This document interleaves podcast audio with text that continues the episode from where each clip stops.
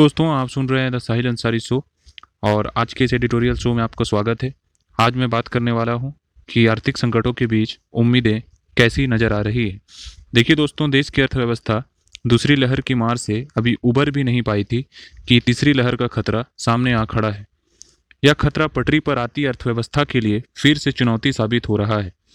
अभी भी उद्योग, कारोबार की मुश्किलों के साथ साथ गरीबी, रोज़गार और आम आदमी की घटती आमदनी संबंधी चिंताएँ बता रही है। अर्थव्यवस्था कितनी गंभीर संकट से जूझ रहा है। खास तौर से छोटे उद्योग धंधे और असंगठित क्षेत्र के श्रमिक वर्ग की गरीबी और रोज़गार संबंधित समस्याएँ विकराल रूप धारण कर चुकी है। अगस्त 2021 की बाज़ार रिपोर्टों के मुताबिक मांग की स्थिति अभी भी काफ़ी कमज़ोर है। साथ ही असमान मानसूनी बारिश ने महँगाई की चिंताएँ भी बढ़ा दी है। इस परिदृश्य के बीच देश और दुनिया में भारत में महामारी के कारण गरीबी बढ़ने और रोज़गार के अवसरों में कमी आने की रिपोर्टों ने भी चिंताएँ बढ़ा दी है। अजीम प्रेमजी यूनिवर्सिटी के एक अध्ययन में बताया गया कि पिछले साल कोविड संकट के पहले दौर में करीब 23 करोड़ लोग गरीबी रेखा के नीचे जा चुके हैं। यह वह तबका है जो हर दिन राष्ट्रीय न्यूनतम परिश्रमिक तीन रुपए से कम कमा पा रहा है। अमेरिकी शोध संगठन पीयू रिसर्च सेंटर की रिपोर्ट में कहा गया है कि कोरोना महामारी ने भारत में बीते साल साढ़े सात करोड़ लोगों को गरीबी के दलदल में धकेल दिया। रिपोर्ट में प्रतिदिन दो डॉलर यानी करीब डेढ़ सौ रुपये कमाने वालों को गरीब की श्रेणी में रखा गया है। अब स्थिति यह हो गई है कि महामारी के कारण देश के जो करोड़ों लोग गरीबी और बेरोजगारी के बीच पहले से ही संकट में थे, उनके अब बेहद गरीबी में जाने का खतरा खड़ा हो गया है। इसका अनुमान संयुक्त राष्ट्र विकास कार्यक्रम यूएनडीपी की रिपोर्ट से भी लगाया जा सकता है, जिसमें कहा गया है कि महामारी के दीर्घकालिक परिणामों के तहत दुनिया में 2030 तक भारत सहित गरीब और मध्यम आय वर्ग वाले देशों के करीब 21 करोड़ लोग घोर गरीबी में जा सकते हैं।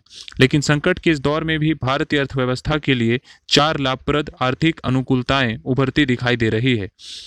इनमें पहली है मज़बूत कृषि विकास दर, रिकॉर्ड खदान उत्पादन व रिकॉर्ड कृषि निर्यात। दूसरी है रिकॉर्ड ऊंचाई पर पहुँचा, विदेशी मुद्रा भंडार। तीसरी जो मज़बूत पक्ष दिखाई दे रहा है, वह प्रत्यक्ष विदेशी निवेश का रिकॉर्ड प्रवाह है। और चौथी बात यह है कि तेज़ी से बढ़ते शेयर बाज़ार से उम्मीदें जग रही है। इसमें कोई संदेश नहीं कि, इसमें कोई संदेह नहीं कि देश को पिछले डेढ़ साल में सबसे ज़्यादा संबल कृषि क्षेत्र से ही मिला है। इसलिए पिछले कुछ समय में सरकार ने भी कृषि क्षेत्र को उच्च प्राथमिकता में रखा है। सबसे बड़ी बात तो यह है कि कृषि क्षेत्र से निर्यात तेज़ी से बढ़ा है। चालू फ़सल वर्ष 2020 से 21 में खाद्यान्न की कुल पैदावार रिकॉर्ड स्तर पर पहुँचते हुए तीस दशमलव छियासी करोड़ टन रहने का अनुमान है। यह खाद्यान्न पैदावार पिछले वर्ष की कुल पैदावार twenty nine point seventy five crore tonne के मुकाबले अधिक है। आर्थिक सर्वेक्षण 2020-21 में कहा गया है कि महामारी के दौरान देश के सकल घरेलू उत्पाद यानी जीडीपी में बड़ी गिरावट आएगी और शून्य में काफ़ी, शून्य से भी काफ़ी नीचे चला जा, गया है। लेकिन कृषि की विकास दर में करीब तीन फ़ीसद से अधिक की वृद्धि हुई। यदि हम रबी के मौसम में हो रही फ़सलों की खरीद को देखें तो पा, पाएँगे कि न्यूनतम समर्थन मूल्य, यानी कि एमएसपी पर रिकॉर्ड खरीदी हुई है। एक खास बात यह है, भी है कि भारतीय खाद्य निगम के मुताबिक देश में 1 अप्रैल 2021 को सरकारी गोदामों में करीब सात पॉइंट बहत्तर करोड़ टन खाद्यान्न का सुरक्षित भंडार था, जो आवश्यकता से करीब तीन गुना है।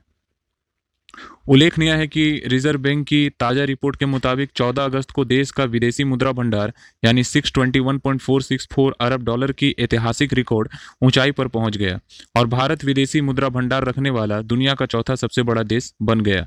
देश के इस विशाल विदेशी मुद्रा भंडार से जहाँ भारत की वैश्विक आर्थिक साख बढ़ी है, वहीं इस भंडार से साल भर से भी अधिक की आयत जरूरतों की पूर्ति की जा सकती है। अब देश का विदेशी मुद्रा भंडार देश के अंतर्राष्ट्रीय निवेश की स्थिति का एक महत्वपूर्ण हिस्सा बन गया।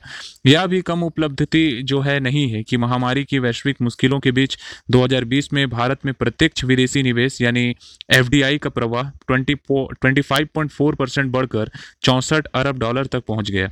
साल 2019 में यह इक्यावन अरब डॉलर था और दुनिया में एफडीआई हासिल करने के मामले में भारत 2019 में आठवें स्थान पर था। 2020 में वह पाँचवें स्थान पर पहुँच गया। हालाँकि पिछले वित्त वर्ष में दुनिया भर की अर्थव्यवस्था में बड़ी गिरावट थी। इसके बावजूद विदेशी निवेशकों के द्वारा भारत को एफडीआई के लिए प्राथमिकता दिए जाने के कई कारण हैं। भारत में निवेश पर बेहतर रिटर्न है और भारतीय बाज़ार बढ़ती मांग वाला बाज़ार बन गया है। शेयर बाज़ार में तेज़ी का रुख भी अर्थव्यवस्था की बेहतरी की तरफ़ जो है संकेत दे रहा है। पिछले वर्ष यानी 23 मार्च 2020 को जो बी एस आई सूचकांक पच्चीस हज़ार नौ सौ इक्यासी अंकों के साथ ढलान पर था, वह इस साल 25 अगस्त को पचपन हज़ार नौ सौ चवालीस के उच्च स्तर पर दिखाई दिया। इस वक्त शेयर बाज़ार में आईपीओ लाने की होड़ मची हुई है। आईपीओ में खुदरा निवेशकों की भागीदारी 25 परसेंट बढ़ी है। पिछले पिछले वित्त फाइनेंस ईयर में जो है, एक करोड़ चालीस लाख से ज़्यादा डीमेट खाते खोले गए थे। देश में डीमेट खातों की संख्या अब साढ़े छः करोड़ से ऊपर निकल गई। खासतौर से चालू वित्त वर्ष, यानी 2021 से 2022 के बजट में सरकार ने वृद्धि दर और राजस्व में बढ़ोतरी को लेकर जो एक बड़ा रणनीतिक कदम उठाया है, उसे शेयर बाज़ार को बड़ा प्रोत्साहन मिला। चालू वित्त वर्ष के बजट में जिस तरह से निजीकरण को बढ़ावा देने के साथ साथ बीमा बैंकिंग, विद्युत और कर सुधारों के रास्ते बढ़ने के लिए जो कदम उठाए हैं, उसमें, उससे भी जो है शेयर बाज़ार को गति मिल गई। वित्त वर्ष 2021 से 2022 के बजट में बुनियादी ढांचे, हेल्थ, विनिर्माण और सेवा क्षेत्र को भी भारी प्रोत्साहन से शेयर बाज़ार को ताकत मिली है। बीमा क्षेत्र में प्रत्यक्ष विदेशी निवेश एफडीआई की सीमा बढ़ाकर चौहत्तर परसेंट करने से इस क्षेत्र को नई पूंजी प्राप्त करने और कारोबार बढ़ाने में मदद मिलेगी। वित्त वर्ष 2021-22 के बजट में लाभांश पर भी स्पष्टता रणनीति सुनिश्चित की गई है। इन सबसे जो है शेयर बाज़ार में पारदर्शिता बढ़ी है और निवेशक बाज़ार में पैसा लगाने के लिए आकर्षित हो रहे हैं। इस वक्त जिस तरह की आर्थिक और औद्योगिक चुनौतियाँ सामने सामने हैं। उनमें चालू वित्त वर्ष में विकास दर को बढ़ाने के और अधिक रणनीतिक प्रयास ज़रूरी है। इस बात पर भी ध्यान दिया जाना होगा कि इस समय टीकाकरण लक्ष्य के अनुरूप ज़्यादा से ज़्यादा लोगों को पहुँच सके। देश में लोगों को खर्च संबंधी धारणा को बेहतर बनाया जाए। अर्थव्यवस्था को गति देने के लिए ज़रूरी है कि इसके विशाल उपभोक्ता बाज़ार में बुनियादी जरूरतों के लिए अधिक खर्च करने की चाहत पैदा की जाए। सरकार द्वारा नई मांग के निर्माण हेतु लोगों की कर, जो क्रय शक्ति है क्रय शक्ति बढ़ाने के लिए रणनीतिक रूप से कदम आगे बढ़ाया जाए। उद्योग कारोबार को गतिशील करने के लिए जीएसटी लागू होने के चार वर्ष बाद भी जीएसटी संबंधित जो बाधाएँ आ रही है उन्हें दूर किया जाए। तभी अर्थव्यवस्था आगे बढ़ सकेगा। तो उम्मीद करता हूँ दोस्तों, आपको ये ऑडियो लेक्चर पसंद आया होगा। इस एडिटोरियल शो में मैं हर दिन आपके सामने एक एडिटोरियल पेश करता हूँ, द हिंदू, दैनिक जागरण, जनसत्ता से। और आशा करता हूँ आपको ये पसंद आया होगा। फॉलो करें, दोस्तों को शेयर करें। चलता हूँ। जय हिंद।